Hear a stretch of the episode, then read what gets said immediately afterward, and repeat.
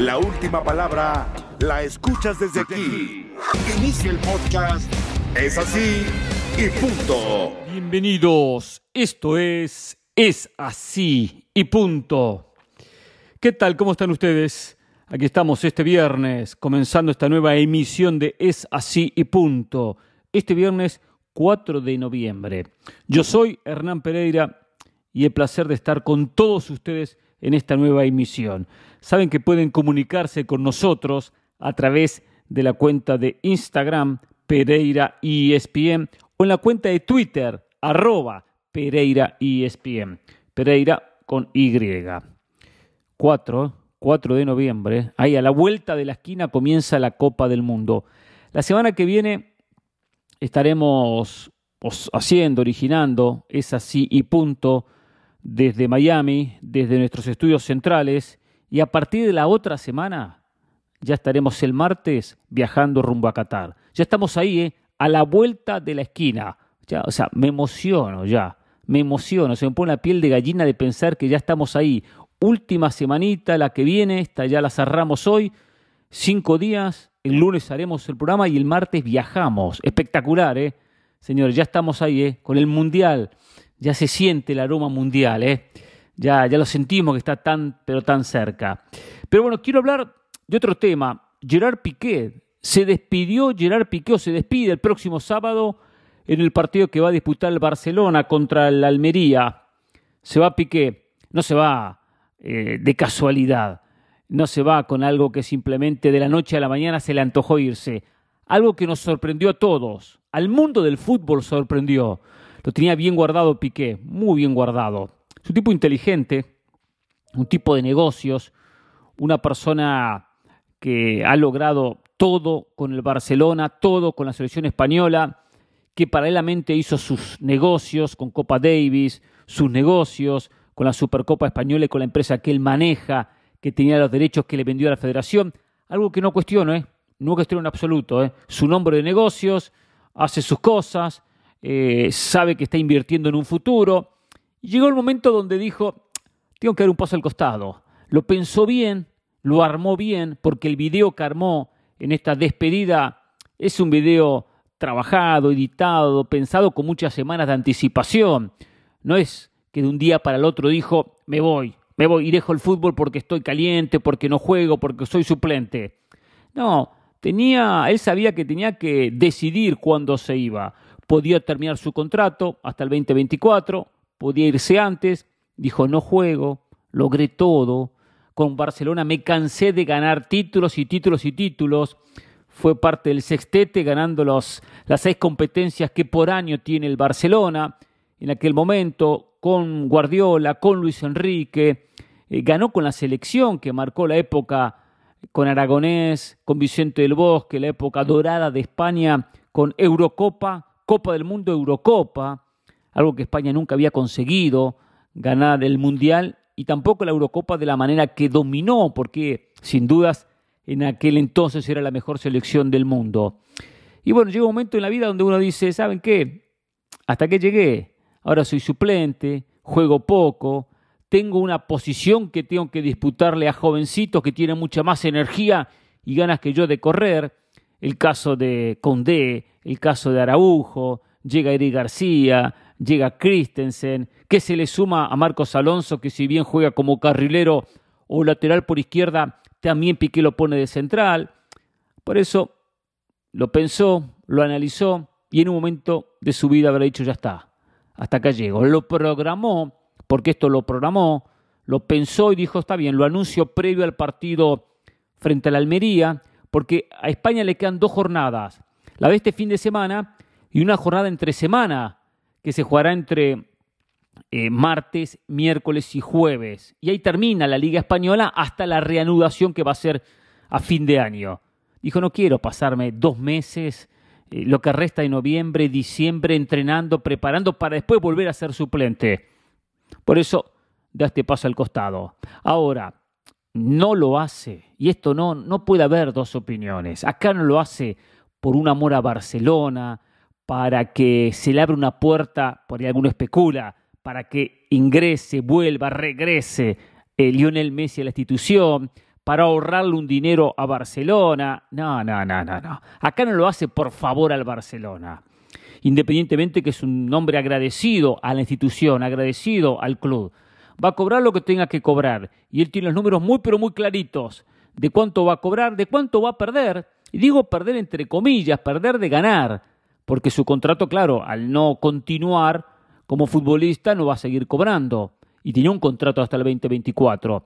Por lo tanto, e, ese dinero que entre comillas pierde de ganar, él sabe que lo va a ganar con otros negocios, porque es un hombre de negocios. Si no le importara tanto el dinero, no hubiese armado esa empresa que armó paralela a, su actividad como futbolista y, y empezó a hacer negocios, como les mencionaba, tema Copa Davis, tema tenis, que tiene que ver el fútbol con el tenis. Se metió, de repente le encanta el tenis, fue buen negocio. También hizo aquella triangulación, aquella negociación entre los directivos árabes llevando la Supercopa española a territorio asiático a través de un dinero él con un porcentaje terminó ganando. Algo que se discutió en su momento. Yo no estoy en desacuerdo con eso. Si uno quiere hacer negocios paralelos, siempre y cuando sea todo cristalino, perfecto. ¿Cuál es, cuál inconveniente existe? ¿Cuál, qué, ¿Qué problema existe? ¿Qué problema existe? Yo soy periodista. Tengo ganas el fin de semana de dirigir un equipo. Tengo ganas de ser técnico. ¿Y cuál es el inconveniente? Que uno quiera hacer otras cosas. Yo invierto en, en bienes raíces. ¿Cuál es el problema que quiera hacer otros negocios? Paralelamente a mi obligación y a mi compromiso, cuando uno no mezcla las cosas. Bueno, Piqué empezó a armar su futuro y quiso hacer otros negocios. Y quiso invertir en algo que en el futuro, para él, va a ser una posibilidad de nuevos ingresos y también una distracción. No puede el ser humano quedarse de brazos cruzados y no hacer absolutamente nada. Lo que no compro, porque no me vengan a vender este discurso, que este retiro es simplemente para ahorrarle un dinero a Barcelona, para bajar la masa salarial en el Barcelona, para que haya menos sueldos que pagar y de esa manera ayudar al equipo culé. De ninguna manera, de ninguna manera. Él va a cobrar lo que tenga que cobrar y no le va a regalar un centavo a Barcelona. Se retira porque es suplente, se retira porque ya no juega, se retira porque es la última opción de Piqué cuando hay que pensar en un central, se retira porque muchas veces queda expuesto defensivamente cuando el equipo, como le gusta a Xavi, es un conjunto que ataca mucho, que, que eh, eh, defiende hacia adelante, no defiende hacia atrás, o sea, los eh, defensas centrales tienen que presionar siempre la salida, que jugar muy cerca del círculo central y después hay que volver. Y el retroceso defensivo lo deja expuesto. No es que Barcelona tenga malos centrales, que su manera de jugar arriesga a los defensas centrales y ahí quedan expuestos. Y Piqué en muchos partidos termina quedando expuesto, porque es todo eh, fácil cuando se ataca, pero después hay que volver 30, 40 metros hacia atrás con espacios doy la vuelta, miro hacia atrás, veo a mi portero, hay 40 metros y me están atacando con dos o tres jugadores. Cualquier equipo queda mal parado de esa manera. Y Piqué, como le ha pasado a otros centrales, después termina quedando expuesto. Es el riesgo que toma su técnico, que toma Xavi en este caso. Pero eh, Piqué ya hizo lo que tenía que hacer. Ya logró ser parte de un Barcelona histórico que llegó a jugar el mejor fútbol del mundo, que le pasó por encima a los rivales con un fútbol espectacular. Él fue parte. Ojo, no es eh, ni fue uno de los mejores defensas del mundo en la historia.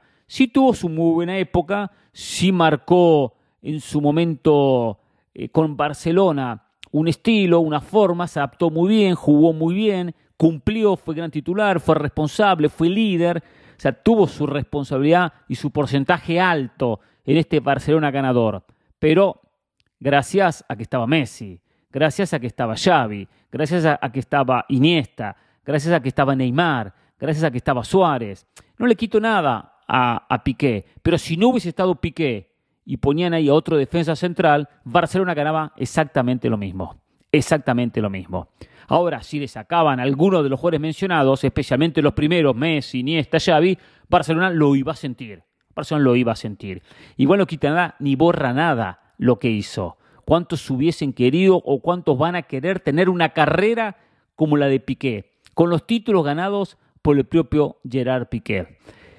Posiblemente porque en ese video, cuando termina, mira las gradas, mira la, la parte de la tribuna del estadio donde se ubica el presidente y los directivos y hace referencia a una frase, palabra más, palabra menos, volveré, no me iré, aquí estaré, una cosa así. Ya hay una, una especulación que se va a postular para ser candidato a la presidencia. No lo sé si lo va a hacer. De repente espera un mandato, dos mandatos, el próximo mandato, no sabemos cuándo lo va a hacer, pero muy posiblemente lo haga. Pero qué bueno, qué bueno que lo haga. Qué bueno que la gente del fútbol se meta en el fútbol. Qué bueno que los que transpiraron la camiseta, los que conocieron un vestuario, los que saben lo que es un premio, un sacrificio, un, resultado, un despedir a un técnico, una mala racha, los que lo viven en carne propia, puedan ser después quien tomen decisiones en el fútbol. No los dirigentes que llegan como paracaidistas, que muchos de ellos nunca le han pegado una pelota. Nunca le han pegado una pelota. Qué bueno que en el fútbol haya gente preparada, porque ojo, ¿eh? después entramos en la otra. Hay, hay personas que porque tienen grandes nombres como futbolistas, son parte de, una, de un grupo de dirigentes y no saben tomar decisiones, porque no tienen capacidad, porque no tienen inteligencia, porque no razonan bien, porque no piensan bien, porque no analizan bien y no pueden tomar decisiones. Acá hay que juntar la experiencia del futbolista con la capacidad de tomar decisiones, con la capacidad de poder llevar y potenciar un equipo. Entonces hay que juntar ambas cosas. Hay jugadores que han sido fenomenales, que han sido brillantes, que han sido fenómenos, pero que no tenían la capacidad de tomar decisiones como dirigentes, y algunos de ellos ni como técnicos. Un caso, por ejemplo, Diego Armando Maradona. Maradona, el mejor del mundo. Pero Maradona no podía ser dirigente. No era un tipo frío, analítico, de tomar buenas decisiones o de hacer los negocios correctos para potenciar una institución. Con suerte, le alcanzó y no le sobraban condiciones para ser técnico. Entonces no hay que, hay que tener cuidado en esa elección. Pero si me van a dar un dirigente preparado, pero que no tocó una pelota, o un exfutbolista preparado para ser dirigente, me quedo con el exfutbolista. Porque la experiencia y el roce que tuvo como jugador no lo tuvo ese dirigente, no la tiene ese dirigente. Por eso es mucho más importante ese jugador. Y muchos que han tenido capacidad y que se han metido en el fútbol han logrado grandes resultados. Es una fórmula, por ejemplo, muy utilizada en Bayern Múnich, con Rummenigge, con Oliver Kahn. El Bayern utiliza muchos exjugadores que tienen que estar preparados, claro está. Por lo tanto, no me extrañaría que en el futuro un equipo como Barcelona pueda tener a un Piquet como presidente. Si se lo propone, va a llegar lejos y muy seguramente le va a cambiar la cara. Al fin y al cabo, los Laporta, los dirigentes que han pasado Bartomeu en los últimos años han dejado muchísimo que desear, muchísimo que desear. Así que se termina una etapa de un Piqué que quizás se lo potencie y se lo ubique en el tiempo como pasa muchas veces con uno de los mejores zagueros de la historia. No lo es. He visto mejores zagueros que Piqué y muchísimos, pero igualmente cumplió, era un ganador, tenía condiciones, ganaba bien la pelota aérea, sabía salir, eh, sabía salir jugando con la pelota al pie y bueno, y logró lo más importante, títulos, títulos y títulos. Gracias por todo lo que le dio al fútbol, pero no se coma la pastillita, ¿eh? que se va porque le conviene, no por hacerle un favor al Barcelona y no le va a regalar ni un solo centavo, que al fin y al cabo ni la Porta ni Barcelona lo merecen. Es así y punto. Llegó la hora donde la autoridad habla. Es así y punto. La verdad que hay situaciones que a veces me calienta, me da bronca. Que haya periodistas, que haya periodismo, que manipulen tanto la información, tanta la información. Eh, y uno está, no termina de entender por qué. Si hay un fanatismo por, eh, quedar bien con algún jugador, por culpar a un técnico. Y me refiero al caso Santiago Jiménez.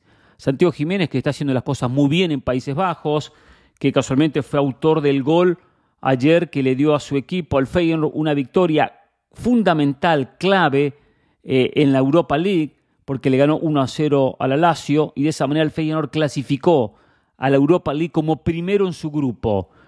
En un grupo parejísimo, Feyenoord terminó con 8 puntos, el Midtjylland terminó con 8 puntos, Lazio terminó con 8 puntos y el Sturm Graz terminó con 8 puntos, todos con 8. Por diferencia de gol, el Feyenoord primero, el Midland segundo, Lazio tercero eliminado, se va a la Conference League y el Sturm Graz quedó fuera. Todos con 8, una paridad realmente increíble en este grupo. Pero leo algunos periódicos y por ahí estaba leyendo eh, una nota donde dice, y voy a leer lo que, lo que dice textualmente, digo, cómo se termina engañando la gente. Y la gente compra, y a veces ustedes compran. Eh, Feyenoord, dos puntos. Jiménez deja en ridículo a Haaland con su promedio de goles.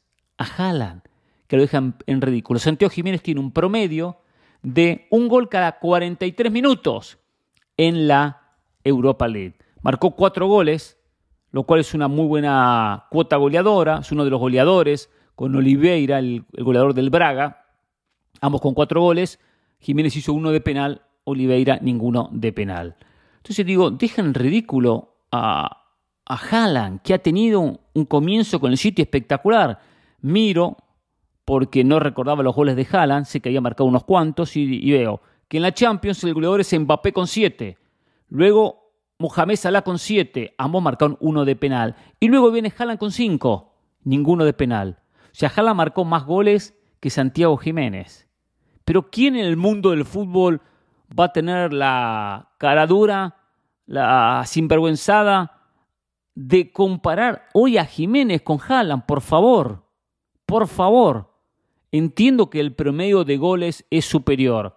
Ahora, en el premio de goles, donde aparece Santiago Jiménez con un gol cada 43, Jalan un gol cada 50, Raspador un gol cada 54, aparece Giovanni Simeone un gol cada 62 minutos. Giovanni Simeone, el delantero del Napoli, suplente, que entró y hizo goles. Pero nadie lo reclama a la selección argentina simplemente porque tiene un gol cada 62 minutos.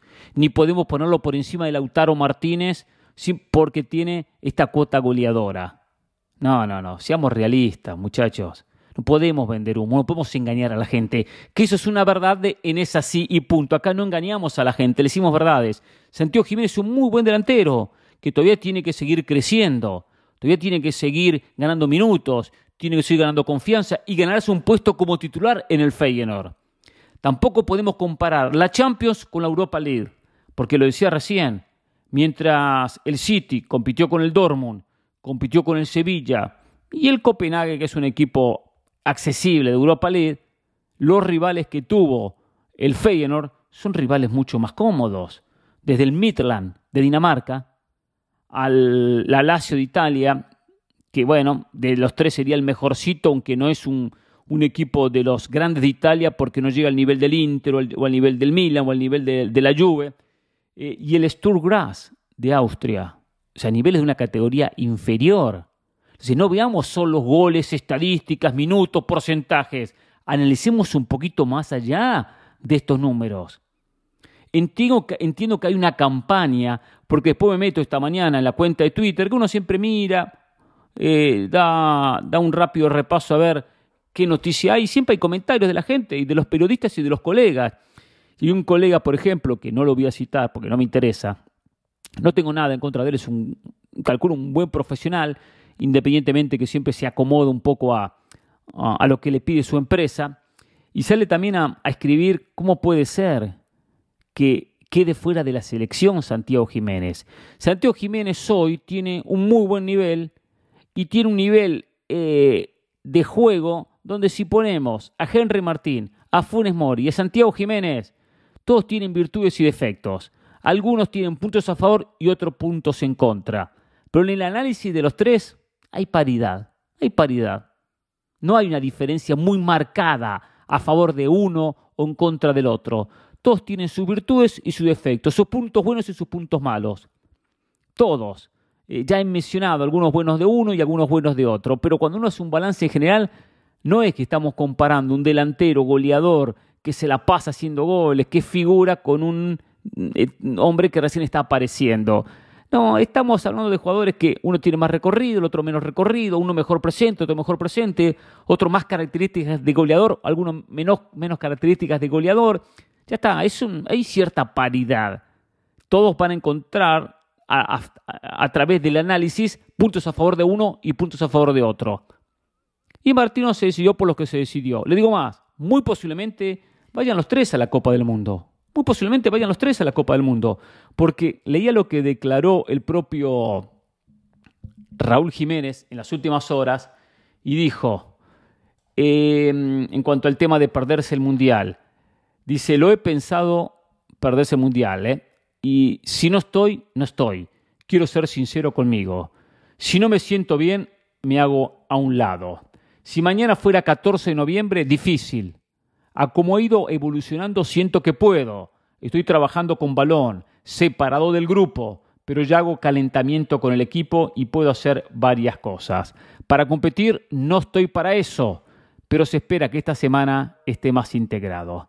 Él está intentando, sabe que es muy difícil, sabe que es muy complicado, tiene sensaciones que no va a llegar, siente Raúl Jiménez que no va a llegar al Mundial y cuando llegue la hora lo va a decidir. Pero lo que transmite Raúl Jiménez es que al Mundial no llega y la sensación es que no va a llegar al Mundial. Pero no, no, no pierde la esperanza que de aquí a los próximos 10 días tenga una recuperación, amanezca de mejor manera, que de repente se recupere en un porcentaje más rápido de lo pensado y pueda llegar al Mundial. Entonces, eh, no da un no contundente, todavía abre esa posibilidad. Pero muy posiblemente en el correr de los días, no me extrañaría que un día de estos eh, eh, iniciemos el día y, y tengamos como noticia que Jiménez decidió no ir al Mundial. Prepárense para eso, pues no me extrañaría que en cualquiera de estos días comience, eh, llegue la noticia, Jiménez decidió que no va a la Copa del Mundo. O sea, hoy la posibilidad es baja. Y las posibilidades que llegue en buenas condiciones también es baja, porque puede que él decida, sí, voy al Mundial, pero siente que no está bien. Tampoco quiere un futbolista un Mundial a quemarse, y digo a quemarse, a pasarla mal, a no rendir, a no sentirse seguro de uno mismo, a no sentirse con fuerza física, con fuerza futbolística para poder responder. Entonces lo sabe Jiménez, pero tampoco va a tirar la toalla antes de tiempo. Cuando ya se sienta arrinconado, que no tiene opción, que no puede ganar esa pelea, perfecto, dirá, hasta aquí llegué, acá terminó la pelea. Y todavía tiene fecha para seguir compitiendo y para seguir por lo menos intentando prepararse. Pero la sensación es que va a quedar fuera. Y Santiago Jiménez va a poder sumarse. Y competirá con Jerry Martín competirá con el propio Funes Mori y después habrá que ver. Muy posiblemente los tres tengan la oportunidad de estar en la Copa del Mundo. Lo que no podemos eh, eh, pretender aquí es engañar a la gente. Engañar a la gente. Como que Santiago Jiménez es el gran nueve del mundo del fútbol. Es un jugador que le costó mucho ganarse su espacio en Cruz Azul, muchísimo, muchísimo. Con Reynoso no era titular, que en este campeonato comenzó a ser titular, comenzó, hizo goles, algunos de penal, y después termina siendo transferido a un equipo de mitad hacia arriba, importante, de Países Bajos, no el más importante porque no es el Ajax, una liga que no es ni la inglesa, ni la española, ni la italiana, y por ahí no es titular todavía. ¿Que ha hecho goles? Sí ha respondido, ¿eh? Y es el futuro 9 de México, no tengo dudas, claro que lo es. Y va a ser uno de los hombres fundamentales en todo el proceso, en todo el camino rumbo al 2026 pero hoy habrá que ver si le termina alcanzando. Lo bueno sería que Martino vea a los tres, que vea a Henry Martín, que vea a Funes Mori, que vea a Santiago Jiménez y que tenga a los tres en la Copa del Mundo. Independientemente de que, claro, uno no es que desea que Jiménez no vaya, y me refiero a Raúl, pero esa sensación de que no llega parece que se va incrementando día tras día. Y ahí el técnico, lo que sí no tengo duda, que va a apostar por el mejor. Según su planteamiento, según su idea y según como vea cada uno, en los entrenamientos. Y no me extrañaría que los tres tengan oportunidad. Lo importante después será aprovecharla. No va a ser fácil para ninguno de los tres. Ya hemos eh, elogiado y criticado los aspectos de Funes Mori y le va a pesar una camiseta que no es la argentina, eh, eh, juega y es observado de otra manera que el resto de delanteros, es un jugador que cabecea bien, pero también tiene sus inconvenientes a la hora de definir. Por lo tanto, es un Funes Mori con dudas internas que él mismo se genera. Eh, Henry Martín a nivel mundial no hizo absolutamente nada. Henry Martín no hizo nada porque no llegó ni a lo poco que ha llegado Santiago Jiménez en Europa. De campeonato a campeonato, no era un delantero, nunca pedió una selección y ha tenido en estos últimos meses, sí, un notable campeonato. Pero ojo, eh, es un cuarto de hora. Habrá que ver si le alcanza un nivel como el nivel de una Copa del Mundo. Aparte un delantero que lo he mencionado en muchas ocasiones, que no tiene altura. No tiene la altura que tiene Jiménez o que tiene el propio Funes Mori, que es fundamental en una Copa del Mundo. Y el caso de Santiago, joven, una aparición, con un buen momento, pero tampoco fue nunca ni goleador de la Liga MX. No logró ser campeón de goleo de la Liga MX. No tuvo un campeonato como el que tuvo Ibáñez, para decir, sí, es un, un hombre que sabemos que eh, vive del gol, eh, eh, que, que, tiene una cuota goleadora muy alta, que ha superado X cantidad de goles. O sea, estamos todavía intentando ver que se consolide hoy en Países Bajos. Por lo tanto, todavía ninguno termina cumpliendo las expectativas que se pretende de un 9 para el Mundial. Entonces hay que tomar esto muy claro. De los tres, ninguno es el ideal. Ninguno. El técnico sabrá a quién poner, porque el técnico tiene la inteligencia y la capacidad para elegir al correcto dependiendo del partido. Lo que no podemos es engañar. Y en una oración que aparezca Santiago Jiménez, por favor, por favor, no me lo compare con Haaland. Es así y punto. Llegó la hora donde la autoridad habla. Es así y punto. A ver, antes de ir con algunos mensajes con la gente que se comunica en la cuenta de Instagram Pereira ESPN, dijo em, Mbappé el otro día en referencia al partido con la Juve, la victoria 2 a 1, el resultado corto que dejó al Paris Saint-Germain como segundo en su grupo. Soler no tiene el hábito de jugar como titular es un jugador distinto a Neymar. No tiene las mismas características, pero bueno, hicimos lo que pudimos. Encadenamos algunas jugadas interesantes y ganamos el partido. Eh, hay una sensación que el propio Mbappé criticó a Soler. No es Neymar, hicimos lo que pudimos. Eh, hay que, a veces en la declaración o en la traducción de la declaración se saca de contexto la idea, porque en el partido contra, contra la Juve, el hecho de haber terminado con un resultado corto, aunque fue victoria, depositó al PSG segundo. Y hay cierta preocupación en el conjunto francés por este segundo lugar, porque lo decíamos ayer, le puede tocar el Bayern Múnich, el City, el Real Madrid, un equipo poderoso en octavos, y no es lo que quería la gente del equipo francés que apostaban por ganar su grupo. Hay antecedentes que hablan que el PSG cuando no ganó su grupo terminó en los octavos fuera de la competición. Por eso es un tema que termina preocupando y esta declaración de, de Mbappé hay que tomarla con pinzas, porque pareciera que está diciendo Soler no es Neymar, por eso no pudimos ganar por más. A ver, tampoco lo dijo de esa manera, pero tampoco hay que empezar a, darle a, a Mbappé tanto aire, tanto poder como se le dio últimamente y después creerse que está por encima de todo el mundo porque hay que tener también un respeto por el rival, en este caso por el propio Carlos Soler. Eh, ni un extremo ni el otro extremo. O sea, hay que tener cuidado cuando se declara, especialmente con nombre y apellido. Cuando se habla de un futbolista y se lo intenta comparar con otro, todos sabemos que Carlos Soler no es Neymar, que el desequilibrio que tiene Neymar no tiene Carlos Soler. Entonces, tenía que declarar perfecto, hablé de la situación, pero enfocarlo de otra manera, en el caso del propio Kylian Mbappé. El equipo francés sabe que el lunes conocerá a su rival y la situación puede llegar a ser complicada, dependiendo, por supuesto, lo que termine el sorteo.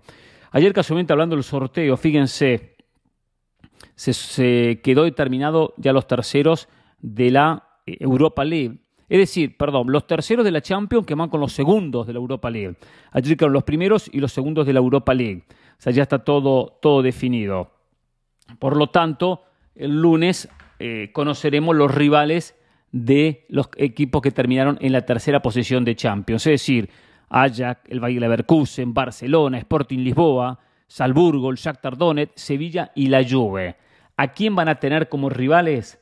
¿A qué equipos van a enfrentar en la próxima ronda? Opciones: el PSV Eindhoven, que tiene su complicación, el Rennes de Francia, no es tan poderoso, la Roma de Mourinho, que puede complicar. Digo, puede ser un Barcelona-Roma, puede ser un Bayer Leverkusen-Roma, eh, Unión Berlín, eh, el Manchester United, podemos ver Barcelona, Manchester United, Juventus, Manchester United, Sevilla, Manchester United.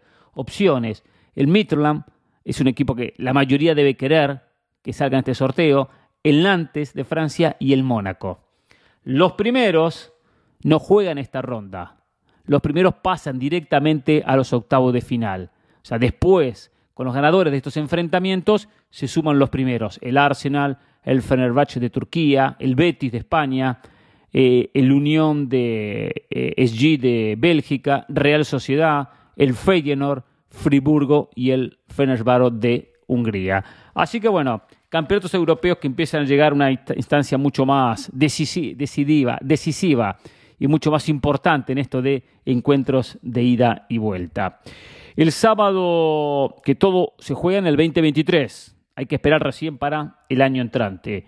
El sábado habrá final en Los Ángeles, final de la MLS, donde se van a enfrentar Filadelfia contra Los Ángeles, una gran final, dos equipos de muy buena temporada, los dos primeros en sus respectivas conferencias. Filadelfia tuvo un campeonato espectacular, sumó la misma cantidad de puntos Los Ángeles FC, ambos con 67.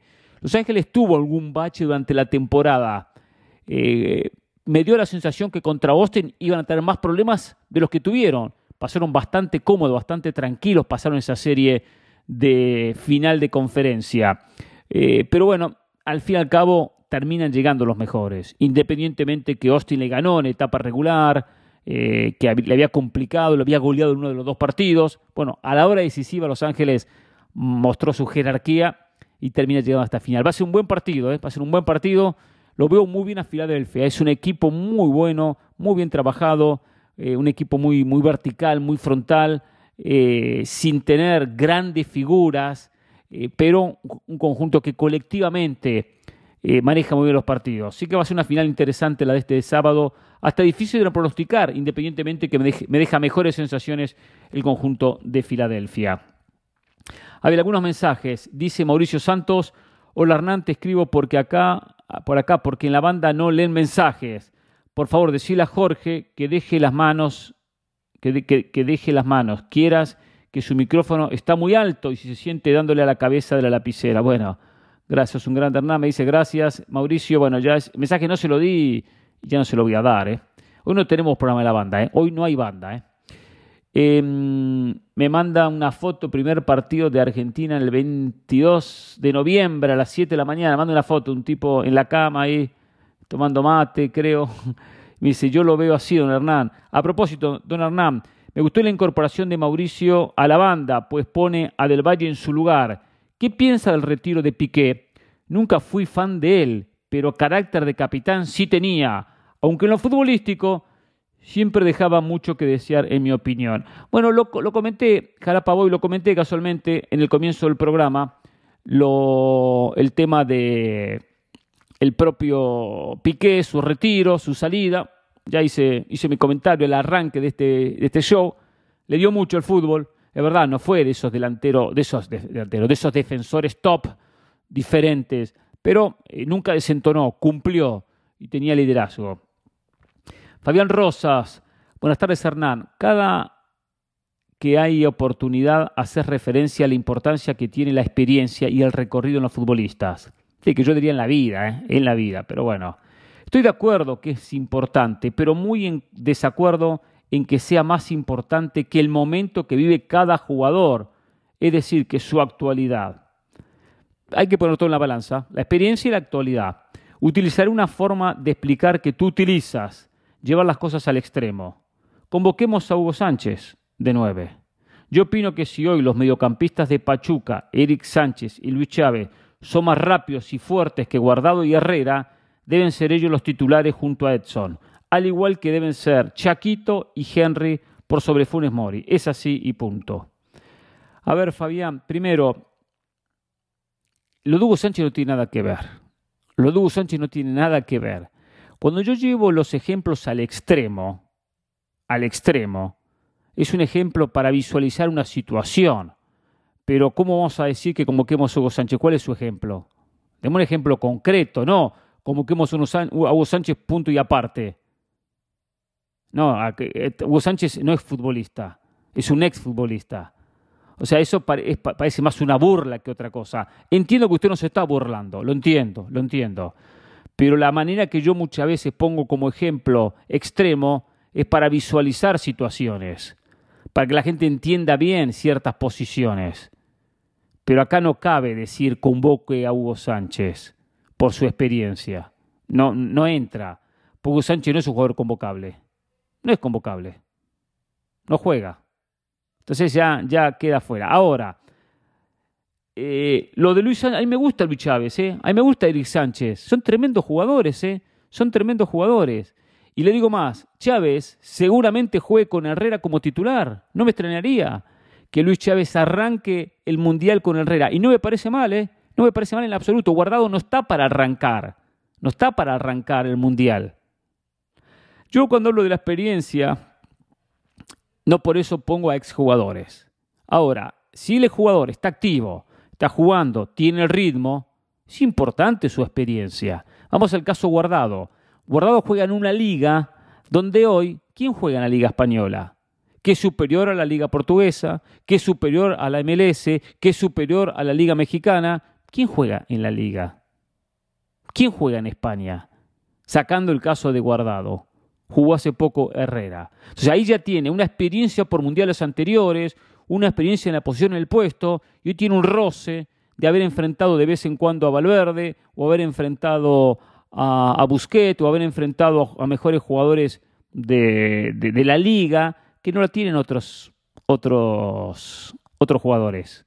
Ayer, este, esta, no recuerdo si jugó contra Dybala, porque Dybala se lesionó en el Betis Roma, pero tuvo la oportunidad quizá de enfrentar a Dybala en uno de los dos partidos que jugaron Betis contra el propio equipo de, la Roma. Bueno, es eh, un roce que algún futbolista de México puede llegar a pagarlo caro porque nunca en su vida enfrentó a Dybala, por citarle un caso. Ahora, Guardado no está para ser titular, no está para ser titular, pero lo llevo en el grupo por lo que me transmite, por su experiencia mundialista y porque en un partido, faltando 20 minutos, media hora, puede cambiar un equipo.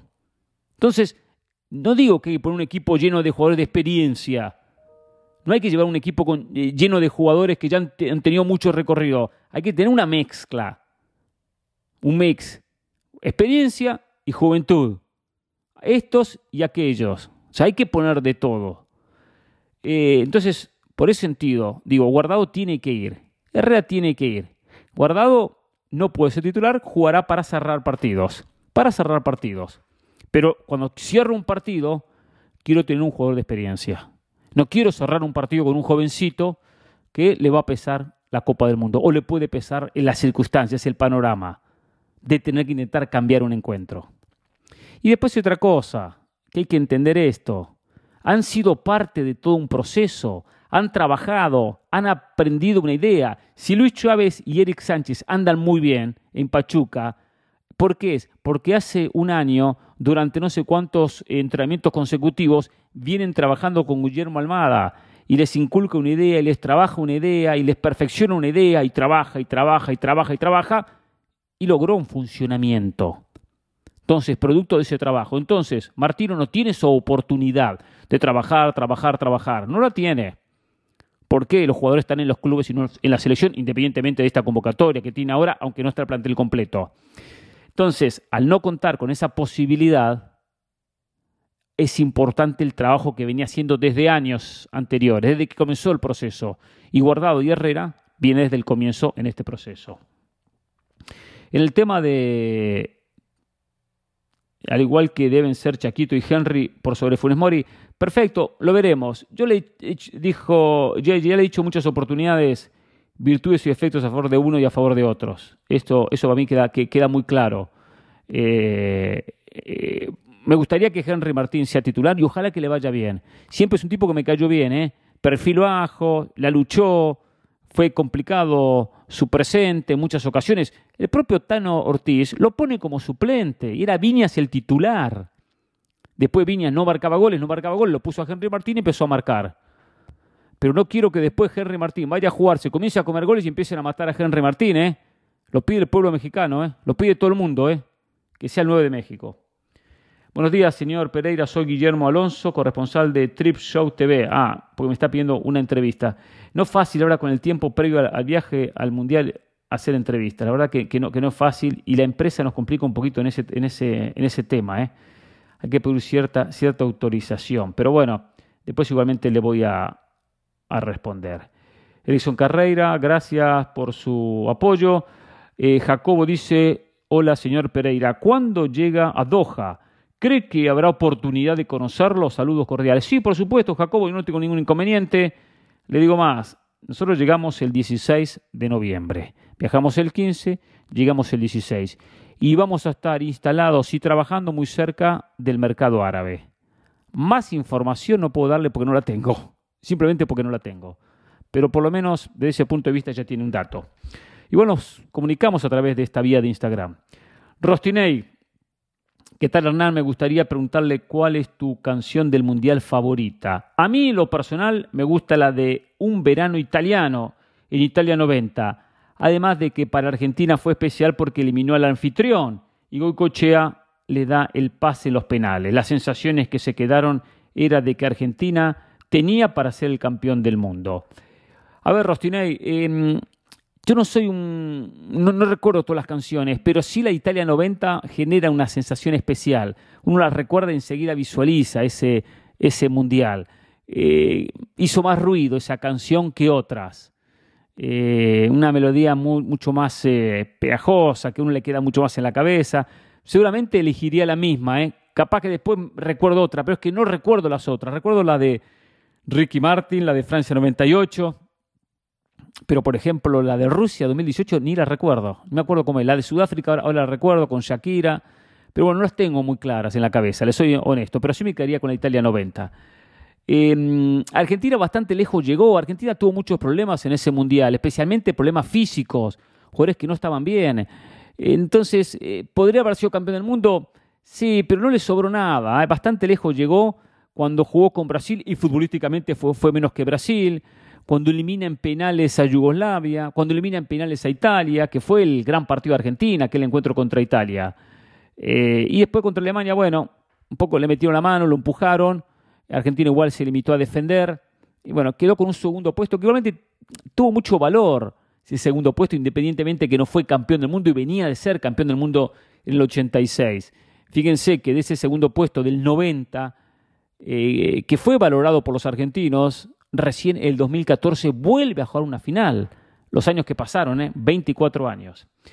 Víctor Sandoval, no estoy desacuerdo con usted, señor Pereira. Yo creo que sí hay talento en México, pero el sistema de competencia le exige resultados a los técnicos y por eso prefieren traer extranjeros que darle la oportunidad a un joven. Deberían poner más dinero en las fuerzas básicas y mejores formadores. Es así y punto. Bueno, sí, yo eso digo, hay que, hay que invertir en formadores, hay que invertir en fuerzas básicas, hay que invertir en jugadores para formarlos bien, para formarlos bien y ahí poder tener una, una mayor cantidad, un mayor pool de jugadores.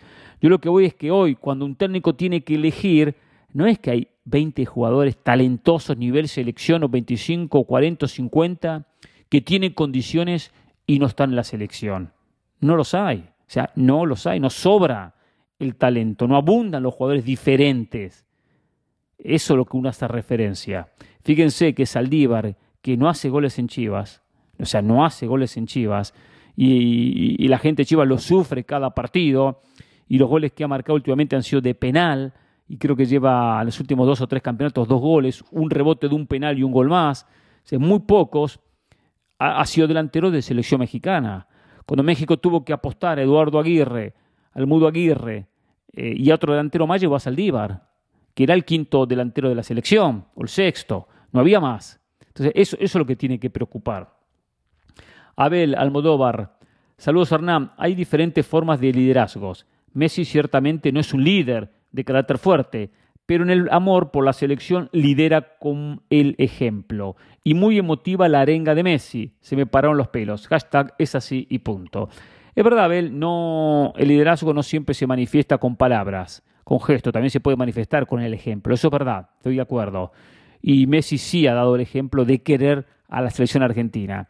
A veces hasta ni se valora porque es algo muy común en el futbolista argentino, querer la camiseta de la selección, matarse y soñar con jugar en la selección argentina. Eso siempre lo ha manifestado el futbolista, siempre. Es muy raro los casos de jugadores que le han dicho que no a la selección. Esteban, hola Hernán, espero tenga buen día. Quiera preguntarle cómo ve a este chico argentino del Manchester, Garnacho. No sé si está bien pronunciado. ¿Usted lo llevaría al Mundial en caso de que se caiga alguien de la convocatoria? No, no, no lo llevaría. No lo llevaría porque es joven. Es verdad que está en la United, hizo gol este fin de semana, tiene grandes condiciones. Va a ser parte del próximo proceso rumbo al 2026, pero no lo llevaría. Tendré otras opciones. Y vuelvo un poco lo mismo, ¿eh? porque soy concurrente en lo que digo. Llevaría jugadores de más experiencia en selección o en otros equipos, porque los hay, porque los hay. Eh, pero es un jugador que, por supuesto, a futuro, a futuro, es una de las, de las promesas que seguramente va a ser parte de las selecciones argentinas. Adrián, Hernán, saludos. Descargué este app solo para escribirle. Ayer habló de pecho frío. Uno de ellos es el Tata Martino. No tiene el carácter para llevar la selección a un mejor nivel de juego. O dígame si puede hacer una clase táctica de qué juega la selección mexicana. Otra cosa, usted ha dicho que el equipo es el reflejo del técnico y ve el carácter del Tata. Gracias y saludos. A ver, él tiene carácter, no tiene, no es un tipo que tiene que, que está enojado con todo el mundo, ni está insultando, eh, pero tiene su carácter y tiene su personalidad. No es un técnico top, no es un técnico espectacular, no es un técnico excelente, es un muy buen técnico, un muy buen técnico, con una experiencia mayor a muchos de los que aspiraban a ser técnicos, los que se podían llevar como técnicos de la selección mexicana.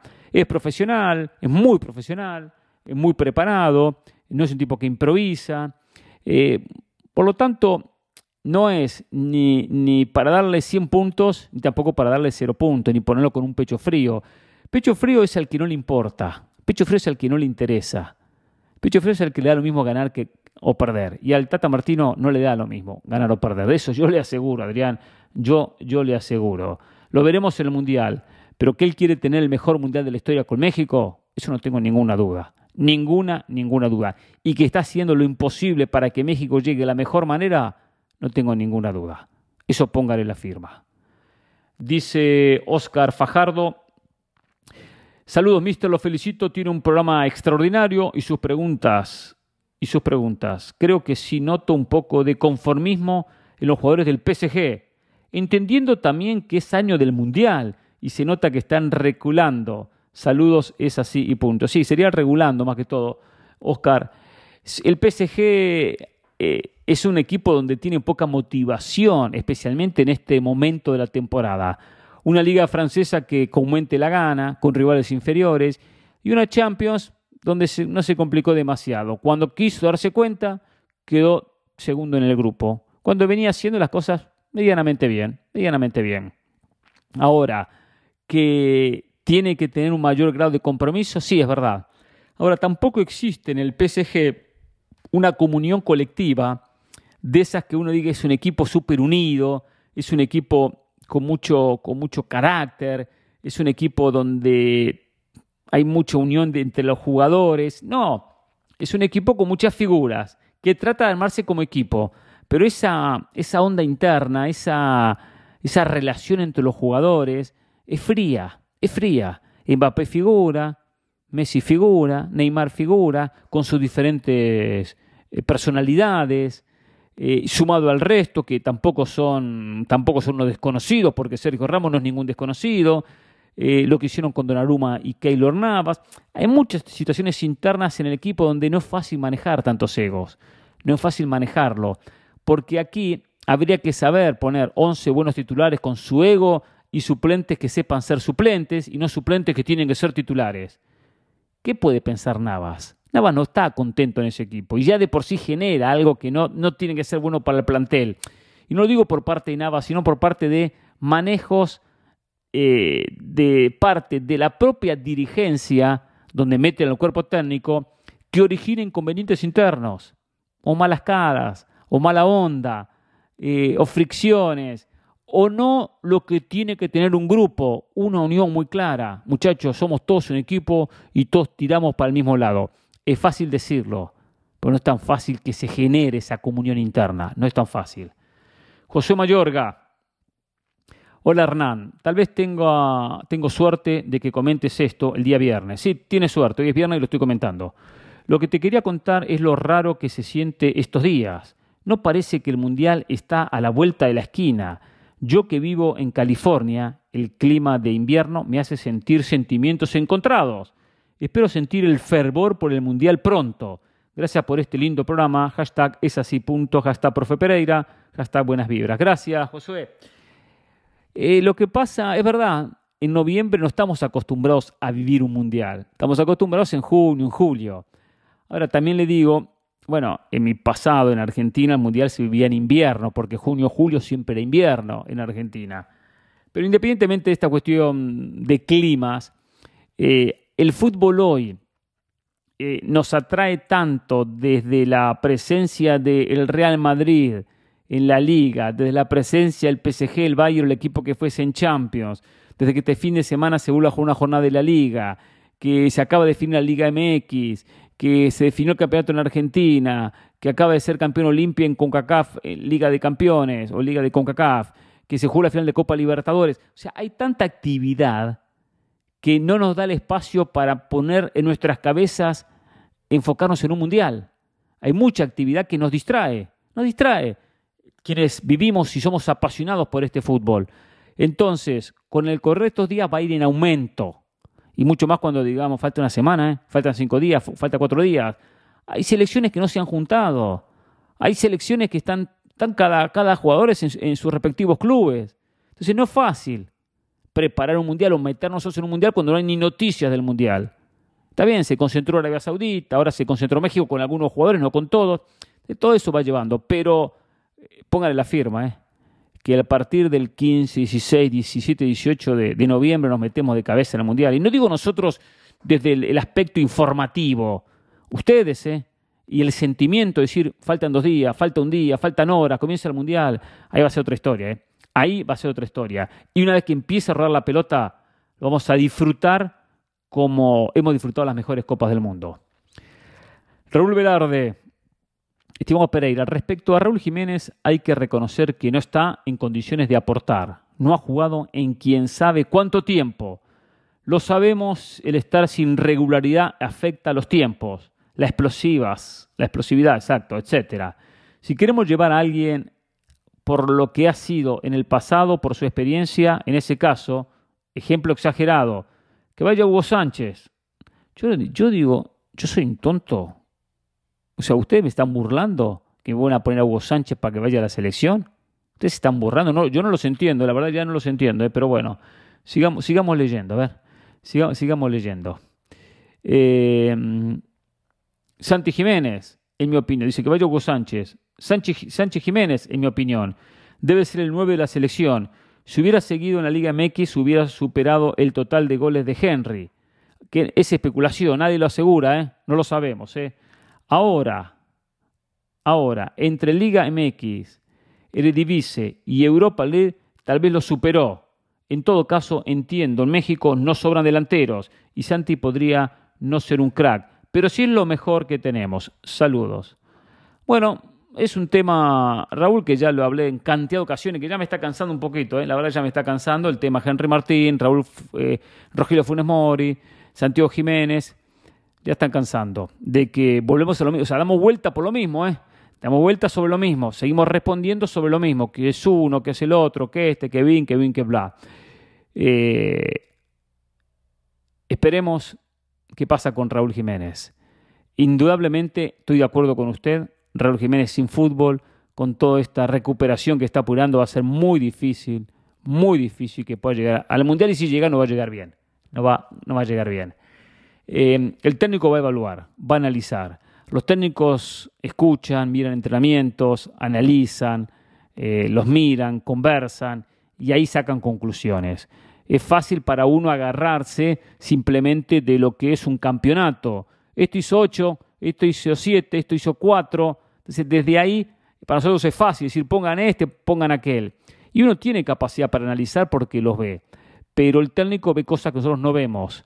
Y yo no tengo ninguna duda que, como lo venía diciendo, que Martino va a buscar que en esos partidos, eh, según el rival, porque lo va a iniciar según el rival, juegue el que esté mejor, juegue el que esté mejor. No me extrañaría que el que esté en mejores condiciones y a su vez después hay otros aspectos que tienen mucho que ver con el juego colectivo, cuánto asisten, cuánto pivotean, cuánto bajan una pelota aérea, muchos aspectos que también tienen que ver con el centro delantero.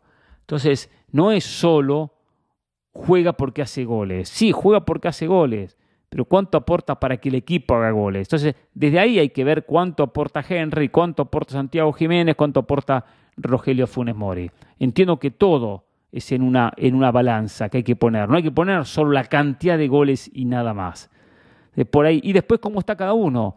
La confianza que transmite, la seguridad, los nervios. No es fácil ser titular de un mundial, en el arranque de un mundial, comenzar los 90 minutos, que por ejemplo ser suplente y jugar la última media hora. No es lo mismo. Si yo estoy nervioso y estoy con cierto susto y, me genera mucha, mucha ansiedad el partido, mejor juego la última media hora.